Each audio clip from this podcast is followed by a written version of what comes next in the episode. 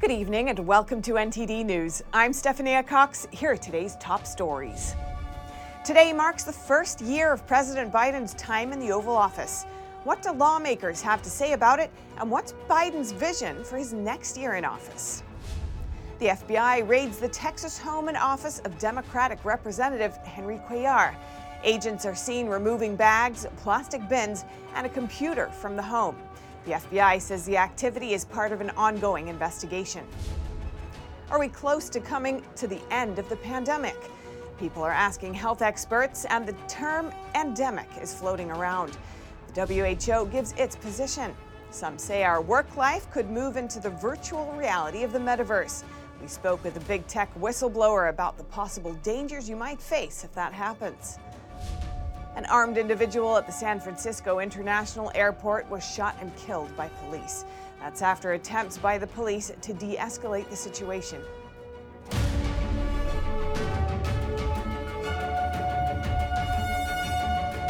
Today marks President Biden's first year in the Oval Office. Democrats praise his pandemic response, job creation, and infrastructure investments, while Republicans say Biden's done, done a poor job uniting the parties.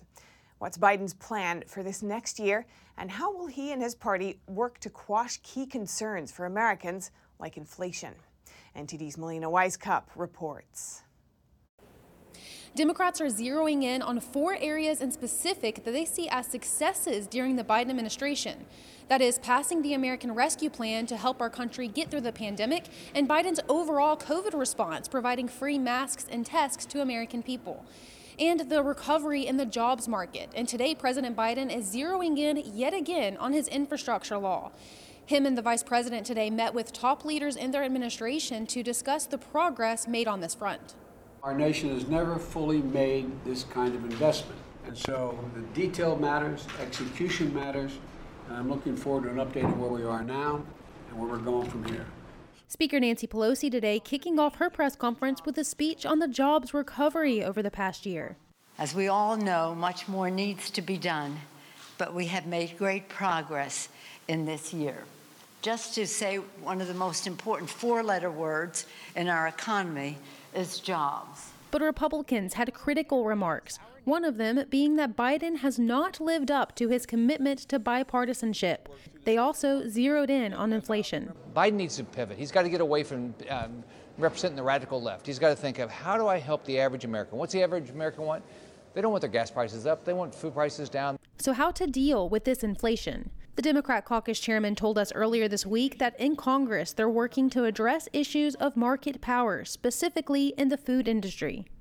Uh, the food industry and meat processors and the dynamics that exist there, because we do believe there's a lot of pandemic price gouging that is taking place.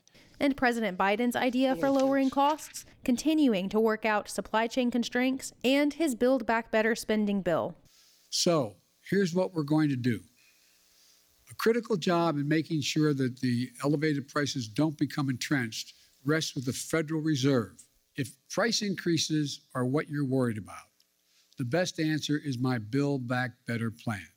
And in just a little over a month, President Biden will have his next big public appearance with his State of the Union address. We expect him then to lay out his next key priorities for the year ahead. Reporting in Washington, D.C., Melina Wisecup, NTD News. President Biden clarifies his position on a potential Russian invasion of Ukraine. He's drawing criticism for suggesting yesterday that a minor incursion by Russia would elicit a lesser response from the U.S. Here's the latest. President Biden on Thursday reacted to criticism of his comments at Wednesday's press conference. He reiterated that Russia will pay a heavy price if it decides to invade Ukraine. If any any assembled Russian units move across the Ukrainian border, that is an invasion. But it will be met with severe and coordinated economic response that I've discussed in detail with our allies, as well as laid out very clearly for President Putin. Biden noted that Russia may also use covert military action, such as paramilitary tactics and so called gray zone attacks. He says the U.S. has to be ready to respond to these as well. This is the comment from Wednesday that has drawn criticism. Russia will be held accountable if it invades, and it depends on what it does. It's one thing if it's a minor incursion and then we end up having a fight about what to do and not do, etc. But if they actually do what they're capable of doing with the force amassed on the border, it is going to be a disaster for Russia. Ukrainian President Vladimir Zelensky tweeted Thursday We want to remind the great powers that there are no minor incursions in small nations, just as there are no minor casualties and little grief from the loss of loved ones. One Ukrainian official told CNN that he's shocked by Biden's remarks, and the country's foreign minister also weighed in. One can't be half invaded or half aggressive. Aggression is either there or not. And we can say as a concrete fact that the aggression of the Russian Federation against the state of Ukraine has been going on since 2014. Republicans are also criticizing Biden's remarks.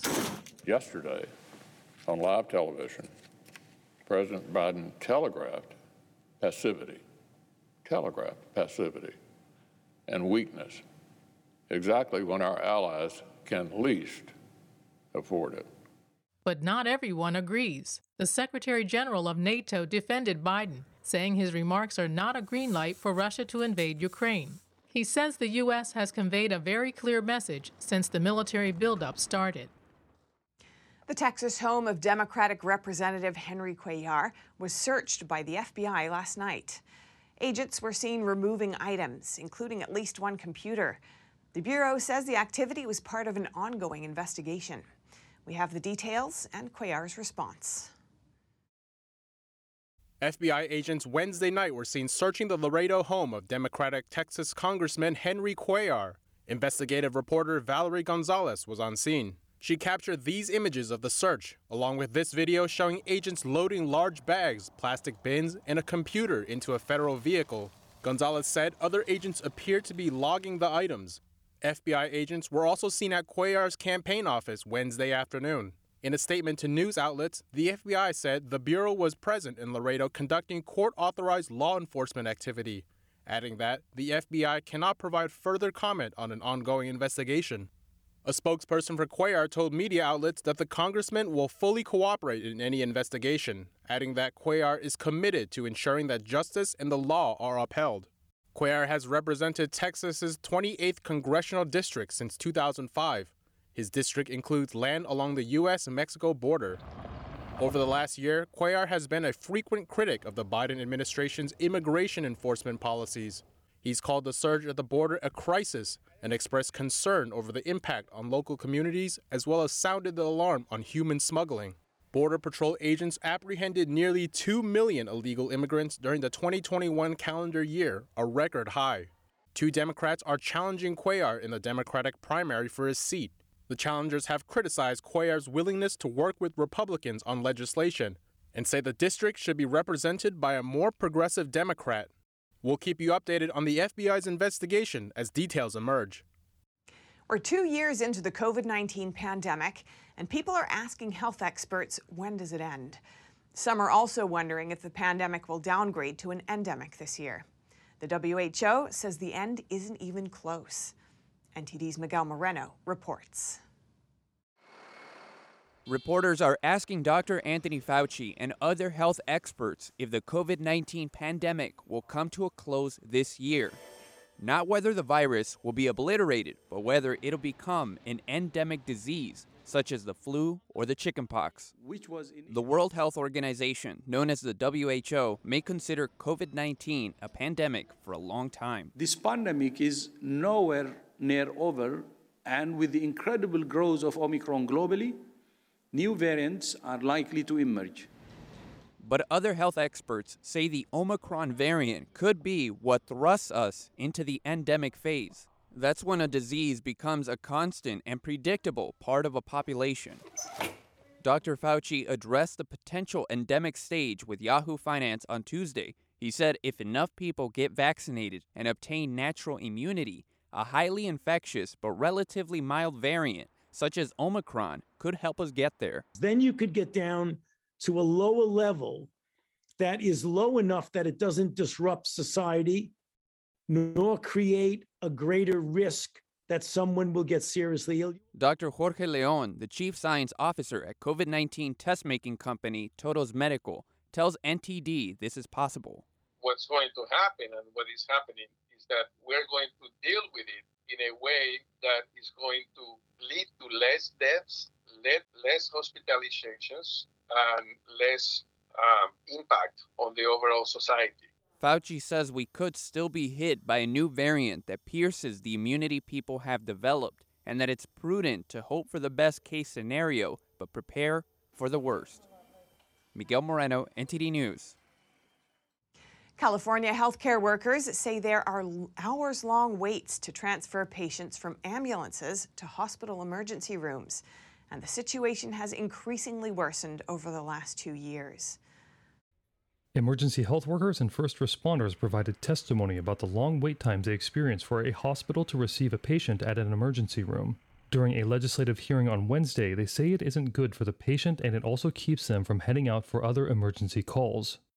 When ambulances are being held at local emergency departments due to APOD and resources shift away from the Chino Valley, it's only a matter of time when a community member will likely die simply because they cannot get to the hospital. First responders often end up waiting for hours with a patient at hospitals referred to as ambulance patient offload delay or APOD because no one is available to receive new patients. Doctors say this problem comes from delays in lab work, x rays, and insurance authorizations. Today, it is not uncommon for our paramedics to start rendering aid to a patient and then wait 30 minutes or more for an ambulance arrival to transport that patient to the hospital. I have personally waited longer than 80 minutes Yes, 80 minutes on scene for an ambulance to arrive on multiple occasions. Although they say these wait times aren't new, the COVID 19 pandemic, also known as the CCP virus, worsened the situation. California is seeing a rise in hospitalizations following a spike in Omicron variant infections.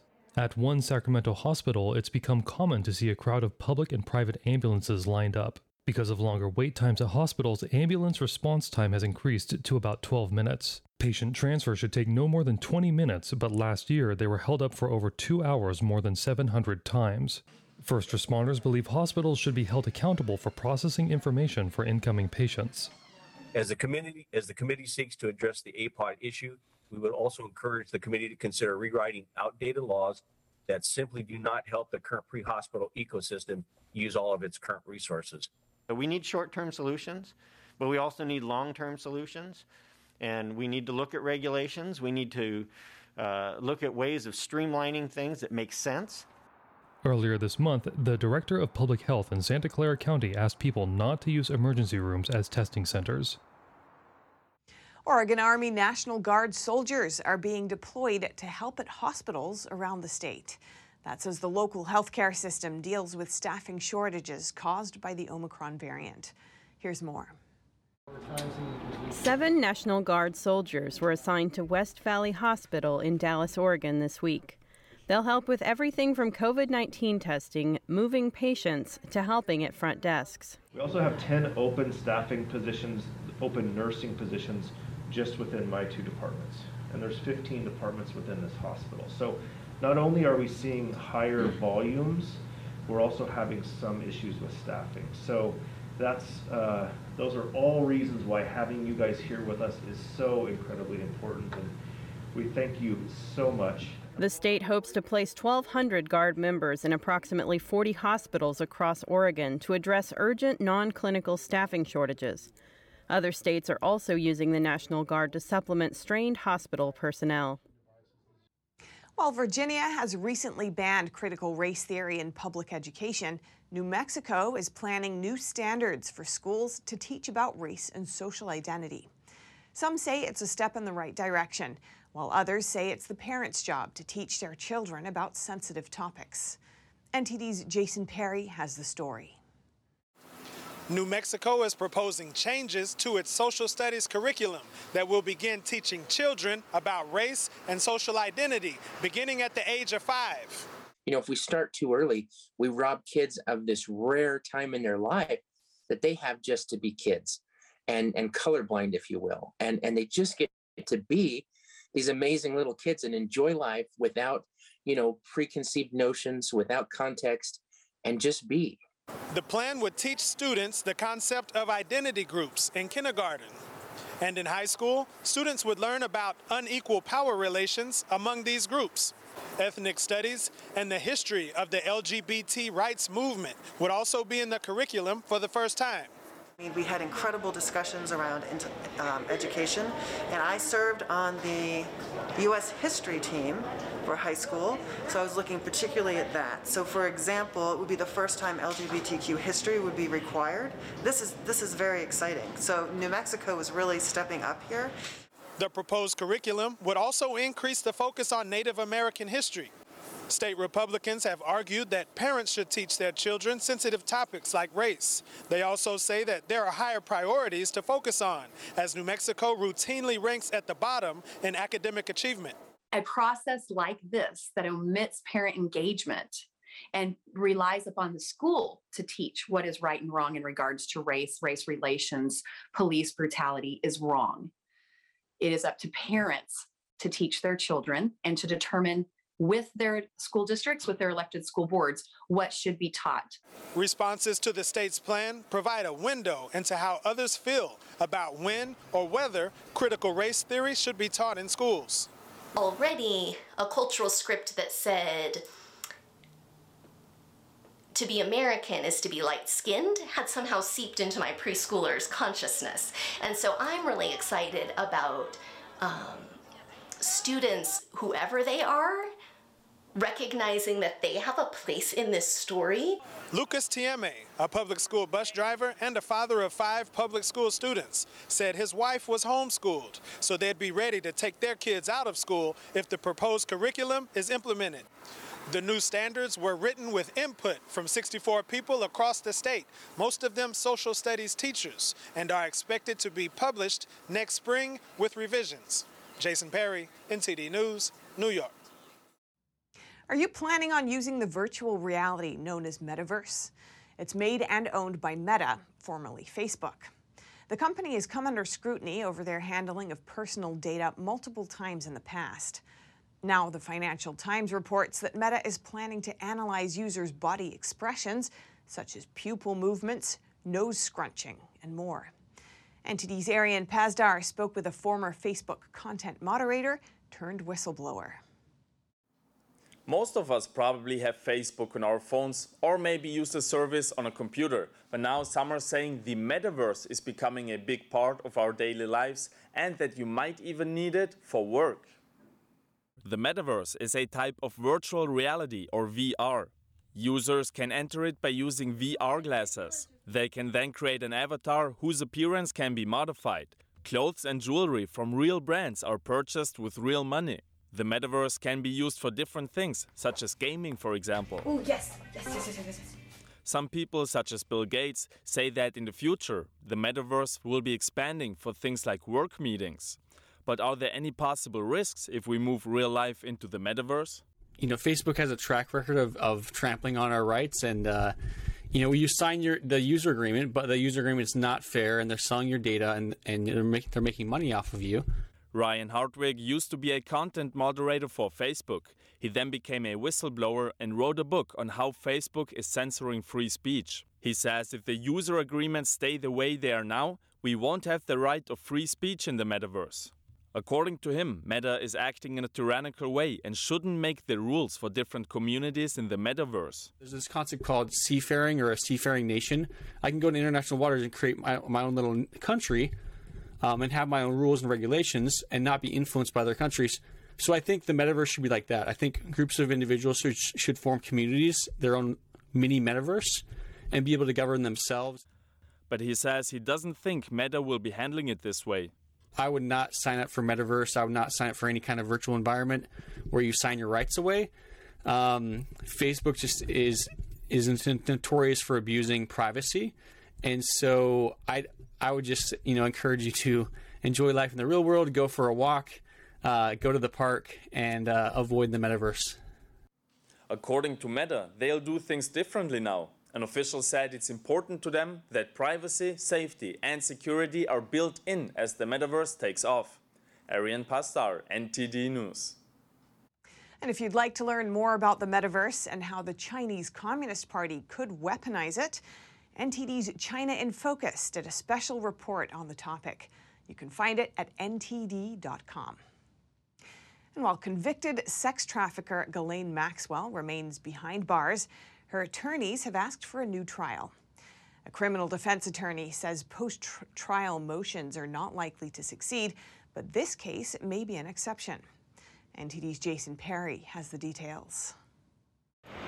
Juror number 50 did multiple interviews after the Ghislaine Maxwell trial and revealed that he was sexually abused as a child. He said he shared his own story with fellow jurors during deliberations and that it helped influence their decision.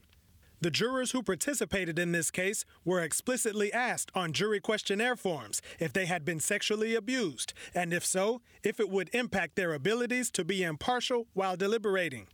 Now, an attorney for Ghislaine Maxwell has filed a motion requesting a new trial, according to a letter filed Wednesday to U.S. District Judge Allison Nathan.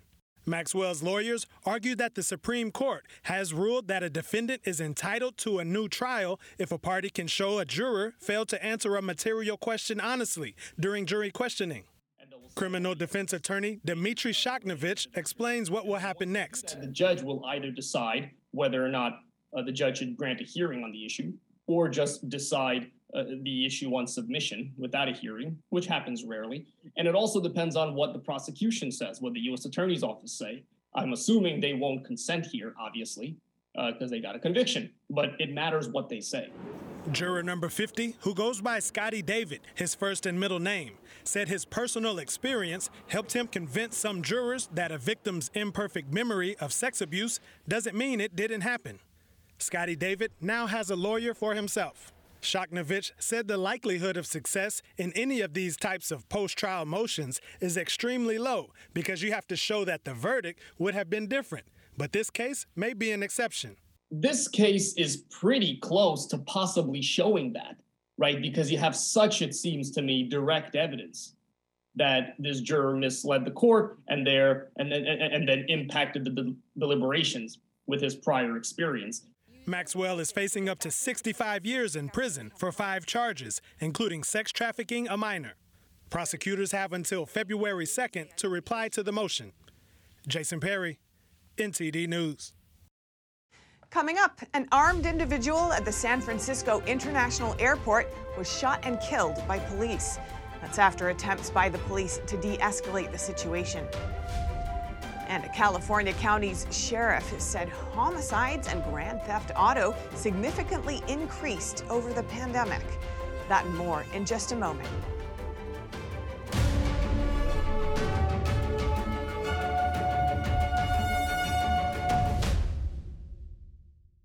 At the San Francisco airport, police responded to calls about a suspicious man in the international terminal. An airport spokesman stated that the man was armed and after attempts by the police to de escalate the situation, the man was shot and reportedly died of his injuries. NTD's Jason Blair brings us the latest info. On Thursday morning, an armed man was reportedly exhibiting threatening behavior at the San Francisco International Airport. The incident later resulted in a police involved shooting. Arriving on scene, San Francisco police officers made contact with a male individual, establishing that he appeared to be armed with a handgun. In the course of the law enforcement officer's engagement with the suspect, an officer involved shooting occurred involving San Francisco police officers. Doug Yakel, a spokesman for the San Francisco airport, told NTD that the incident happened around 7:30 a.m. in the international airport. The incident temporarily halted public transportation service into the airport. There were no other reported delays to airport operations. The airport tweeted around noon that the incident had been resolved and public transportation was operating normally again. The SFPD stated the incident is currently under investigation by several departments and they will have more updates as information becomes available. The San Francisco Police Department will convene a public town hall on today's officer involved shooting within 10 days as part of our commitment to transparency. Both police and airport officials say the man died of his injuries. His identity has not been released yet. There was one minor injury to a bystander who was taken to the hospital for treatment. Jason Blair, NTD News, San Francisco. Los Angeles County Sheriff Alex Villanueva stated that while some crimes went down during the pandemic, homicides and grand theft auto did not. We hear more from NTD's David Lamb. In a span of two years, violent crimes in Los Angeles County significantly increased. That's according to LA County Sheriff Alex Villanueva. Obviously, the most glaring number right here is a two year increase of 94% on homicides and grand theft auto increase of 59%. The sheriff discussed a variety of topics, including crime, jail violence, and staff shortages, during his review of the county's 2021 statistics on Wednesday. Overall, you can see some crimes went down. A lot of this is still pandemic uh, related. Obviously, the societal patterns, behaviors, people at home, businesses closed. It disrupted a lot of cycles of crime and opportunities for crime. According to the sheriff's press release, the percentage of inmates suffering from diagnosed mental illnesses is up to 36%, and the lack of staffing due to budget cuts has impacted violence in the jails. Villanueva said starting on February 1st, 50 body worn cameras will begin being used inside a jail. It's part of a pilot program. He added that since 2018, a total of 949 personnel members have been disciplined and 132 have been discharged for offenses such as use of alcohol, false statements, and excessive force. David Lamb, NTD News, California. As countries move away from fossil fuels, a small Wyoming town may be transformed when a new type of nuclear power plant is built there. The facility would use liquid sodium instead of water to cool the reactor. NTD's Andrew Thomas reports. This Wyoming town has relied on coal for over a century. Until recently, Kemmerer wasn't known for much except J.C. Penney's first store and its 55 million year old fish fossils and quarries down the road. In November, TerraPower announced it had chosen Kemmerer for a non traditional sodium cooled nuclear reactor that will bring in workers from a local coal fired power plant scheduled to close soon. I um, born and raised here in this community, and I did not want to have to leave. I have um, children here, I have parents here, and um, the idea of having to move away and work in another location was pretty scary. TerraPower has pledged to train workers, so anyone interested can transition to working at the nuclear plant when it opens. The timing works out really well. Uh, you know, so most of those details have not been ironed out yet, but pretty much most of the people out here that uh, you know are going to want to be part of that facility should have the opportunity. Current estimates say the plant will open in 2028, but the news has already triggered interest in real estate. Nuclear power is emerging as an answer to fill the gap as states transition away from coal, oil, and natural gas to reduce greenhouse gas emissions. Andrew Thomas, NTD News. And up next, as China continues its zero COVID policy to deal with the pandemic, some residents appear more concerned over the consequences of noncompliance with the rules. And there are heightened concerns following an intelligence agency's warning over the possible infiltration of the UK's parliament by a suspected CCP agent. NTD's Jane Werrell speaks with parliament members about the Chinese regime's influence operations.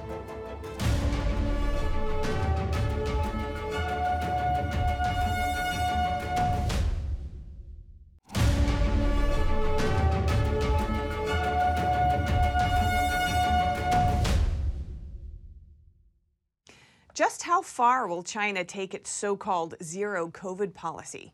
And how tough will lockdown measures get inside the country? A group chat among residents from one neighborhood in the city of Xi'an lists reasons why people ought to follow the rules or else. Within the message group, a post cites 10 reasons to stay in line. Most of them highlight the consequences of violating stay at home orders.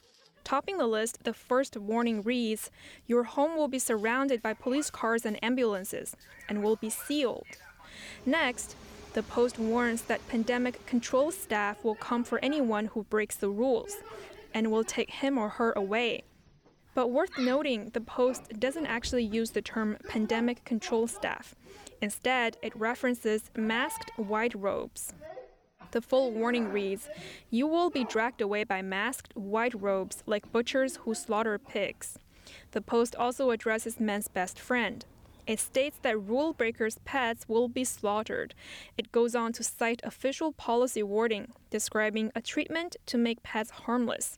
Like many of the list's other warnings, reports at least one related case surfaced back in November in eastern China.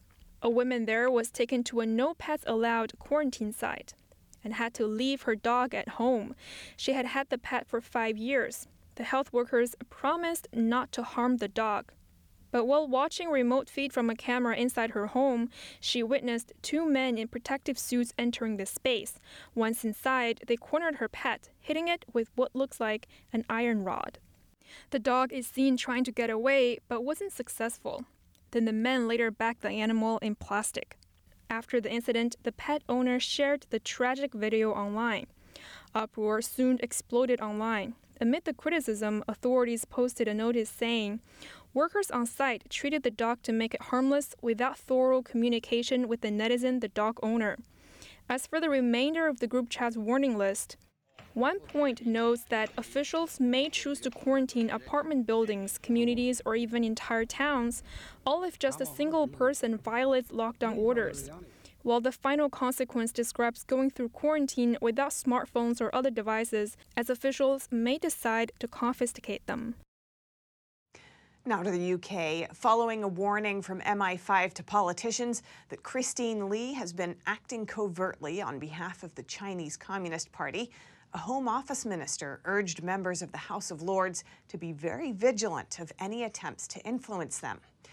NTD's Jane Werrell met with Member of Parliament Alistair Carmichael, who said it's a very unusual warning from MI5 and the UK should change its approach towards the Chinese regime. Warnings from MI5 that a suspected Chinese Communist Party agent is seeking to covertly interfere with UK politics shines a starker light on the Chinese regime's influence operations.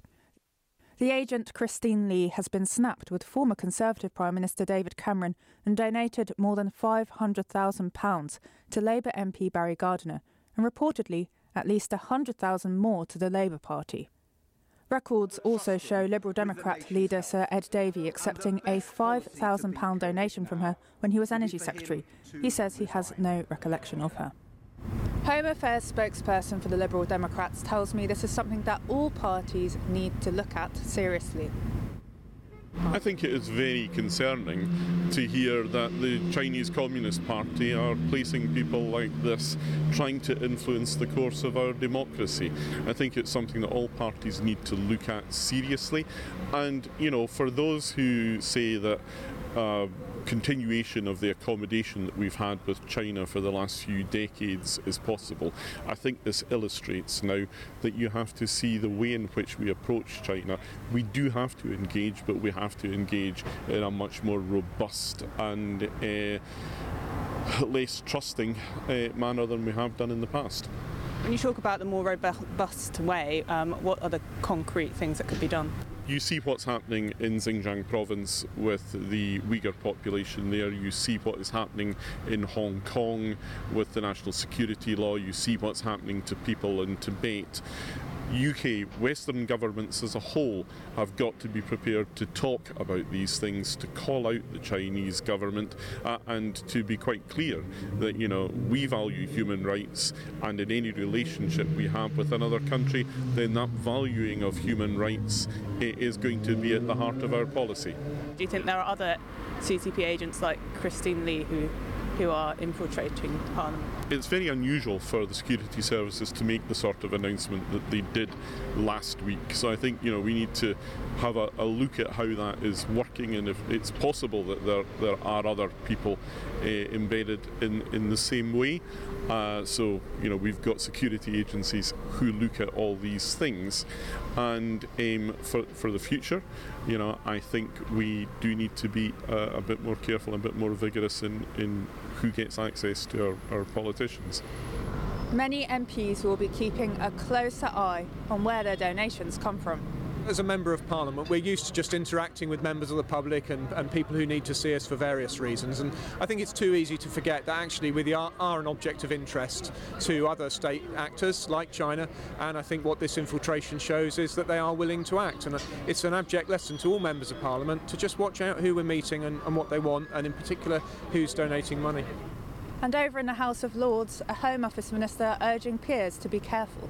We all need to be very vigilant, uh, careful, um, be very, very careful about um, who attempts to influence us in this place, and particularly when we are bringing legislation um, forward. An issue that crosses party lines. The Home Secretary says the UK will bring in new legislation to counter foreign interference. Jane Werrell, NTD News, London. Coming up, a sense of normalcy returns to Britain as people go back to the office for the first time since early December. And students are no longer required to wear masks in the classroom. And there's a biotech firm working on a treatment for COVID 19 that doesn't involve vaccination. 80% of the firm is owned by the world's top tennis star and his wife. That and more here on NTD News.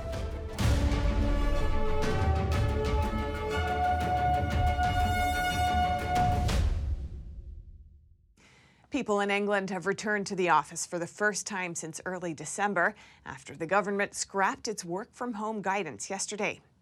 London and Manchester have seen more traffic on the road as well as more passengers on public transport.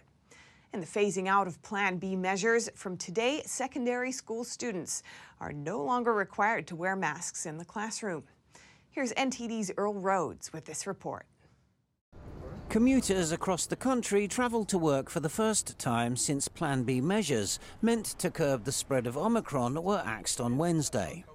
Health Secretary Sajid Javid said the UK is entering a new chapter and Britons should be proud of the moment. We've created the largest testing programme of any country in Europe, and we've procured more antivirals than any country in Europe.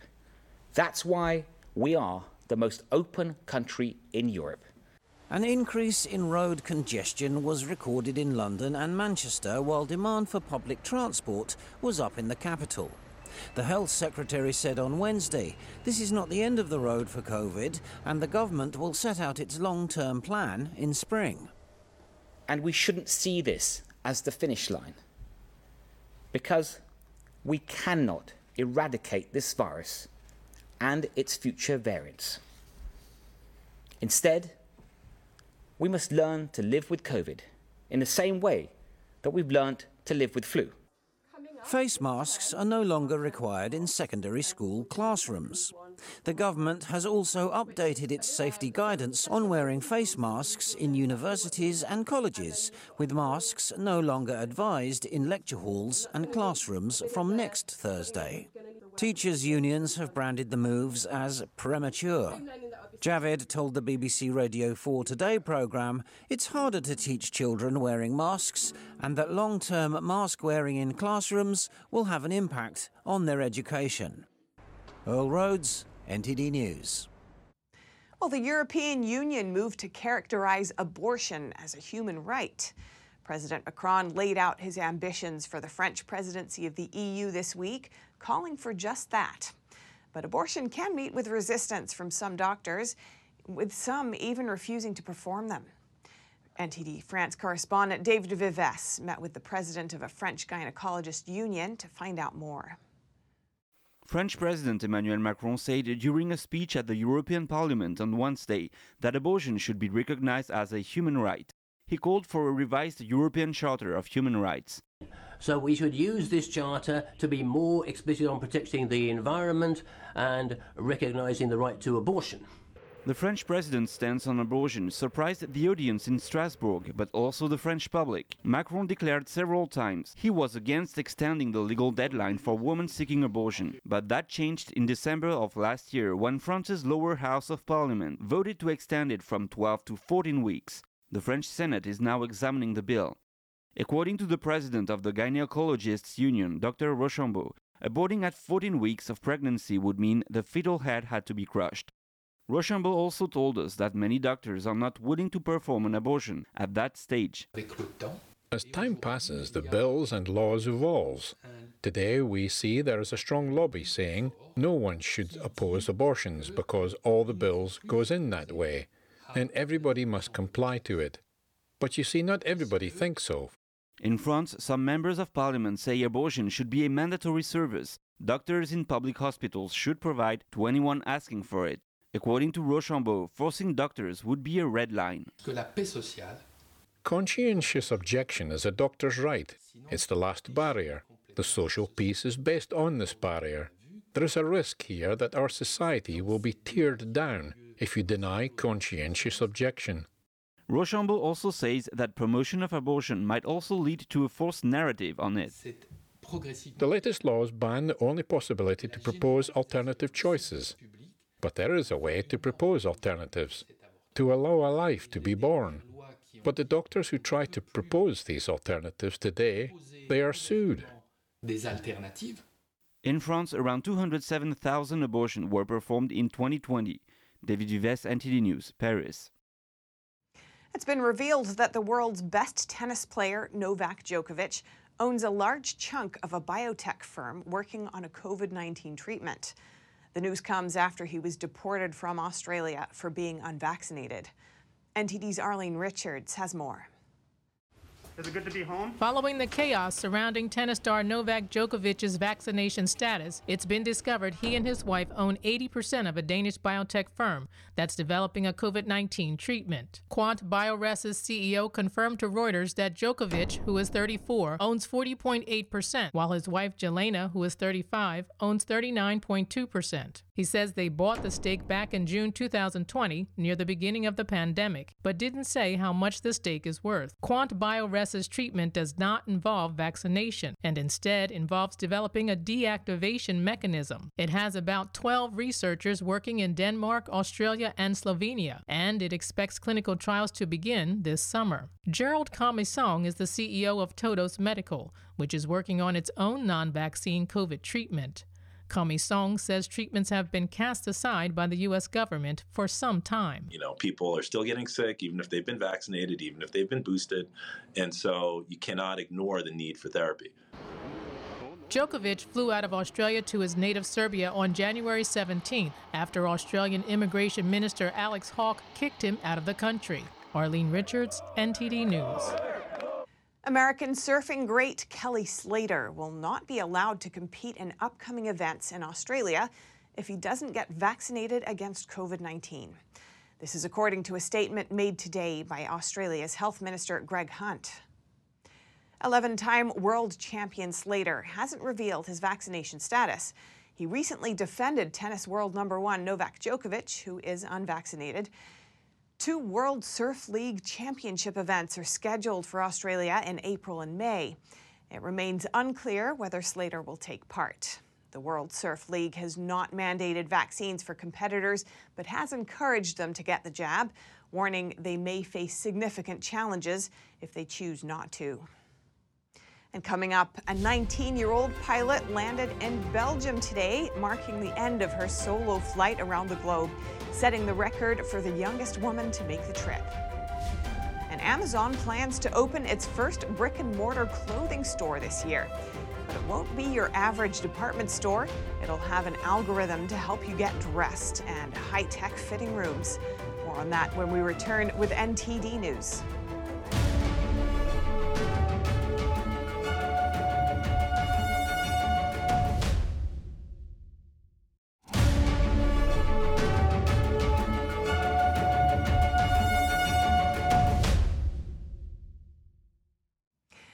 Teenage pilot Zara Rutherford landed in Belgium after flying solo around the globe. The 19 year old is now the youngest woman ever to make the trip.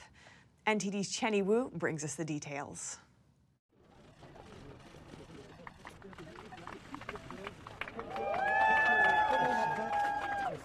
Teenage pilot Zara Rutherford landed in Kortrijk, Belgium on Thursday, sealing the record as the youngest woman to fly around the world solo. The Belgian British 19 year old started out from Kortrijk on August 18th, 155 days ago. Uh, it's been a really long time, so I'm looking forward to seeing my family again. Rutherford said she met with several setbacks on the journey due to visa issues and bad weather. Some of the scariest moments of her trip were a thunderstorm in Singapore and her lengthy crossing of Siberia. In Siberia, it was tough because thankfully nothing happened.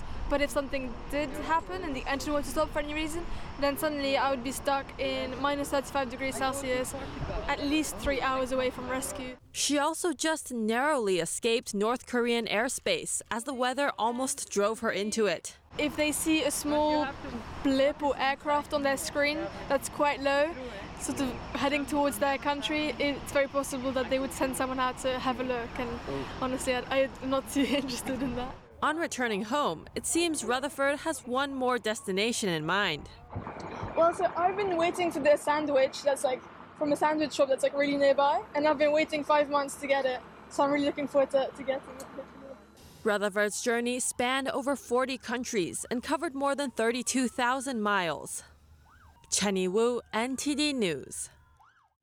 Amazon's recipe for the department store of the future includes an algorithm to help you get dressed and what one corporate director called a magic closet in the fitting room. Let's take a look. Amazon is making another push to grow its fashion business, announcing on Thursday it'll open its first ever apparel store this year. But as with many of the online retailers' ventures, the store will have a tech twist. At 30,000 square feet, the planned Amazon style shop near Los Angeles is smaller than the typical department store. Model items are on the racks, and customers scan a code using Amazon's mobile app to select the color and size they would like. To try on the clothes, which are stored in the back, shoppers enter a virtual queue for a fitting room that they unlock with their smartphone when it's ready. Inside, each dressing room has a touch screen letting shoppers request more items that staff deliver to a secure two sided closet. The touch screen suggests items to shoppers too. Amazon keeps a record of every item a customer scans, so its algorithms personalize clothing recommendations. Shoppers can fill out a style survey as well. By the time they arrive in a fitting room, employees have already deposited customers' requested items and others that Amazon has picked. Shoppers can opt out with a concierge's help. A pristine coral reef has been found off Tahiti, giving scientists hope that there may be more unspoiled reefs in our oceans. Louisa Nax reports. Scientists have discovered a nearly two mile long coral reef off the coast of Tahiti. It's in pristine condition, at a depth of over 30 metres. The unusual discovery gives scientists hope that there may be more unspoilt reefs to be found in our oceans. Julian Barbière is the head of marine policy at UNESCO.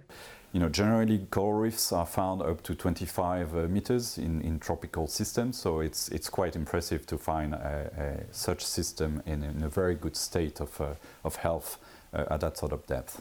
So the type of coral reefs uh, that were found are uh, from the foli foliaceous type, which basically means leaf-like uh, in Latin.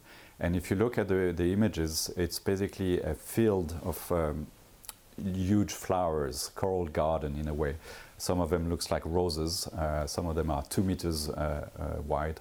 The reef was found in what is known as the twilight zone off Tahiti's coast, an area where there is still enough light for coral to grow and reproduce, but deep enough to avoid bleaching, a stress response triggered by warming waters, which causes corals to lose their colour and struggle to survive. I think what's uh, important is also raises the, the issue of uh, you know how coral reefs become more resilient uh, to climate change. That gives us hope that there might be other ecosystems that we have not found in the ocean, uh, particularly this type of uh, coral reef at this kind of depth. And that's all for today's news. Thanks for tuning in. I'm Stephanie Cox.